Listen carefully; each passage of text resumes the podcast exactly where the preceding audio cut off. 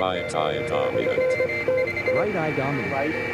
Right eye dominant. Right eye dominant. Right eye dominant. Right eye dominant. Right eye dominant. This is the Right Eye Dominant Podcast. Hello, everyone. Welcome to the Right Eye Dominant podcast. I am your host, Nick Toro Jr. And for today's episode, I'm going to do another installment in a sporadic series that I call Worth 1000 Words. And what I do is I pick one specific photograph by one photographer, then I just do a deep dive exploration of that image. I also delve into a little bit of background information of who the photographer is, what their career was like, what their body of work means to me, and hopefully, this introduction via one photograph gets you more interested in this person's body of work. So, today I'll be focusing on the work of Mark Cohen. Mark Cohen is a photographer, he's still alive. I don't think he's shooting very much anymore, but he was born and raised and spent most of his career in a small city called Wilkes-Barre, Pennsylvania. And this particular place is not a huge city, it's not necessarily a small town. But what I find interesting about Mark Cohen and his work and this place is that he chose to stay in a smaller place, smaller town, smaller city, and pursue his work and not really moving to a larger metropolis or moving to a big arts cultural center like New York or Los Angeles or Paris or Tokyo for that matter. He spent his entire artistic career creating what basically is street photography on the streets of Wilkes-Barre. I'm bringing this up because I find it really inspiring that someone can spend their career creating what I find to be a very intriguing, very provocative body of work and doing it sort of off the radar or under the radar in a smaller city. And as I discuss Mark Cohen's work and the specific photograph, which is called Bubblegum, you'll notice that his style and his approach probably made it harder for him to actually do this kind of work in a smaller city. He didn't have the luxury of blending in with the masses on the streets of New York. And the kind of work that he does is somewhat confrontational and definitely provocative. And in that regard, I think it's in many ways was more challenging for him to produce the kind of work that he did in a small industrial town, in this case, Wilkes-Barre, Pennsylvania. So with that, uh, let's get into today's episode. We'll be focusing on the work of Mark Cohen.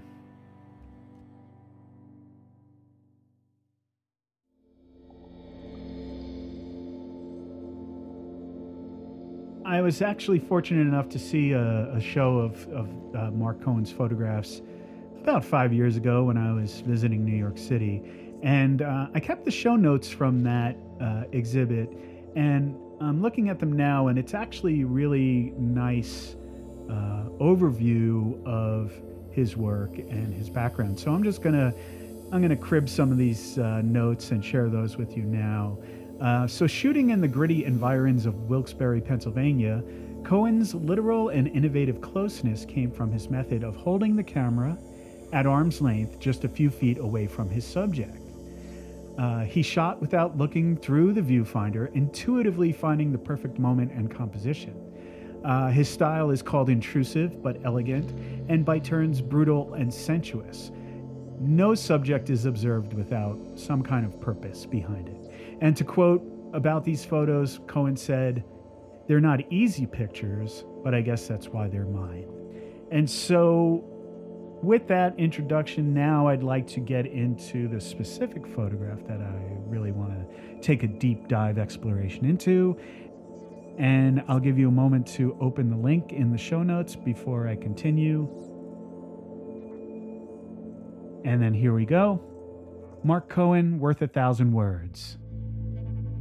So, the image I'm looking at today is probably the first photograph I remember seeing by Mark Cohen. Formally, it's not titled, but it's sometimes referred to as the bubblegum photograph, and it dates from 1975.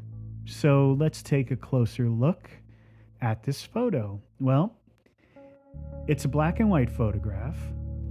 The subjects are illuminated by a flash, flash unit, and I'm guessing it most likely it was handheld, slightly off camera, based on the position of the highlights that you see in the photo. The use of flash is key here, as it not only lights the scene, but it also stops the action. That looks as though it was everything was in flux when this photograph was taken. There is evidence of slight blurring as the lighting falls off, uh, seen in the hand in the top middle of the frame. And the background utility pole and buildings also show a little bit of blurriness. What draws me to this image is that there's this strange geometry uh, within the frame. The way the bubble from the bubblegum sits along the bottom of the frame, while the side of the face and hair lurk just behind, and then there's a hand of another person that creeps up through the middle of the frame. Uh, the dreary looking urban environment that falls off into the distance creates this formality to the photograph as it pushes the viewer's eyes back towards the action in the middle. There is a strong subconscious element at play in this image, and although I am not a professional photo critic, nor am I a psychoanalyst, I'll delve deeper into what I'm seeing and feeling while looking at this photograph. There is so much energy in this image, and at the same time, it seems wrapped in a lot of mystery. The scene feels like it could be a still frame from a dream. It certainly has a surreal quality to it. Uh, I think the use of flash certainly heightens this feeling.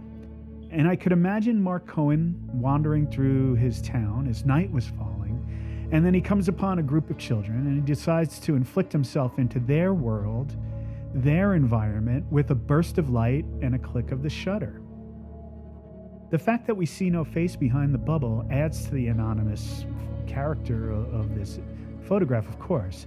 And then when we see a hand above the head, to me, it brings me back to uh, if you're a Beatles fan, this might be familiar to you. There were rumors that uh, were circulated in the 1960s that Paul McCartney, the singer of the Beatles, uh, that there were these Paul is dead rumors. And uh, this was certainly going on around the release of Sgt. Pepper's Lonely Hearts Club Band. And in that artwork on the cover, you see a hand above Paul's head. And that was meant to signify that he was being blessed by a priest before being interred. Uh, so that fed to this sort of rumor mill that Paul McCartney was not actually alive anymore. Uh, though my therapist might have other interpretations, I think that this is a potent symbolism when I'm reading this image. I could also make an assumption that the hand is in the process of coming down hard on the figure blowing the bubble. Could it be the action of, let's say, an overzealous, overphysical friend or a sibling trying to burst the bubble. Uh, it could be simply someone trying to get themselves into the photo for sure. So, if one explores more of Mark Cohen's extensive body of work, you'd see that he uses this faceless, tightly cropped approach in much of his work. There are disjointed, faceless limbs, chests, knees, and hands that appear over and over again.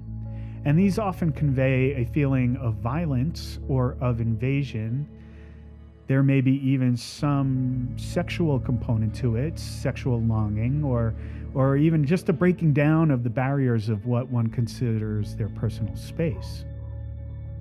I've seen videos of Mark Cohen photographing, and he employs a similar technique to that of the photographer Bruce Gilden, where he often surprises his subjects with a flash and a thrust of the camera, while they just happen to be strolling along minding their own business. The fact that Mark Cohen often photographs children or teens probably caused more trouble for him in the small town that he was living in, which brings me back to my opening point. I think uh, Mark Cohen deserves additional praise for this work strictly because of the environment that he chooses to work in. I feel that if he were on the streets in a bigger city, he could probably take more liberties with his camera, with his flash, with his subject matter. But being in a smaller town, I'm sure people knew who he was. He probably had a reputation that preceded him, yet he continued to do his work. And I have to say, a lot of the work that he was sharing, certainly in the 1970s and 1980s, probably would be a lot more difficult to uh, create today. Back in those days, it was much uh, a much rarer occurrence to see someone photographing on the street. Uh, issues of privacy, personal space, also the fact that there's a layer of social media sharing that is attached to everything nowadays. That did not exist back when Mark Cohen was the most active shooting back in the 70s and 80s. So the environment definitely changed, and there are so many more people, not only with full size cameras, but also shooting photos with their their smartphones all the time, that I think that Mark Cohen and his work might have faced a completely different challenge if it had started today and not decades ago.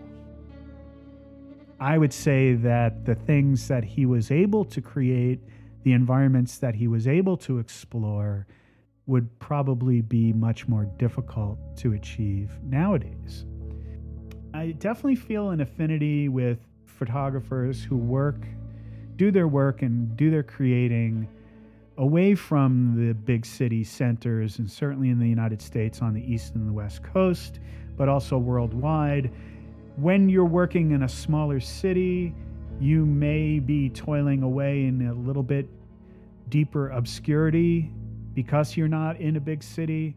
I think there's also a challenge to blend in when you're wandering around with a camera in a less populated area, and that's for sure. But there's also a great freedom that comes to those who work away from the spotlight. Really, it gives the photographer the opportunity to develop a style that really is more dependent on what's in their mind and what they're seeing, and less about the complexity of the environment that they might find themselves in. So, if anything, this is a recognition not only of the great work of Mark Cohen, but those of us who do find ourselves working in smaller towns and smaller cities all over the world. I think it just is a nice way to recognize that sometimes where you are allows you to define your style and find your way creatively without the pressures of, of living in a bigger city there are those challenges of finding subject matter or being a little less hidden in the fabric of urban life. But all in all, I would say that the benefits far outweigh the drawbacks.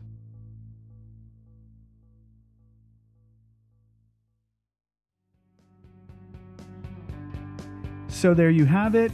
More than 1,000 words, I'm sure, several thousand words about the work of Mark Cohen and specifically the photograph Bubblegum. And of course, as I mentioned, I'll share links to a bunch of Mark Cohen's photographs, including the one we discussed, and definitely uh, some reference to the work of Bruce Gilden, who I mentioned as well. So I'm curious to hear your thoughts on this episode or any other. If you go to righteyedominantpodcast.com, you can scroll down and find a section where you could fill in, make a comment, and send it my way. I'd love to hear from you. Also, you can find all the episodes that I've recorded at that website as well. I'd also like to just mention briefly a new project that I've launched uh, under the name Right Eye Dominant. And if you happen to be in Albuquerque, New Mexico, or anywhere nearby, maybe you can take part in this project. I recently got my hands on an old newspaper box and I planted it in front of Little Bear Coffee on Central Avenue in Nob Hill, Albuquerque, which is Old Route 66. And this newspaper box is a free zine, photo zine, art zine book exchange, sort of like a little free library, but you know, just focused on photography and art related materials. And what I did was made it free, um, stocked it with zines and photo books from my personal collection. And these were mostly zines that I've traded or collected from other people, but there are some of my own pieces in there as well. And the idea is that you can go and take a zine for free. You can leave a zine if you feel like doing an exchange. You can even grab one, go inside, grab a cup of coffee, and look at it. And if you don't want to keep it, go ahead and put it back in the box. And so it's all in the interest of sharing. There's no money or strings attached to it. So, again, if you are in the Albuquerque area, I encourage you to head over to Little Bear Coffee. And I thank those guys for letting me uh, plant my box there. Um, and who knows, maybe there'll be more popping up around Albuquerque or maybe in a town near you. We'll see what happens. So, anyway, that's it for this episode. This has been the Right Eye Dominant Podcast. I have been your host, Nick Toro Jr. And until next time, as always, stay well. Today's episode has been a production of Right Eye righteyedominant.art. The music for today's episode was brought to you by Yazar, Lazenby Industries, The Conant Project, and The White Plains. One, two, three, four, five, six, seven, eight, nine, zero.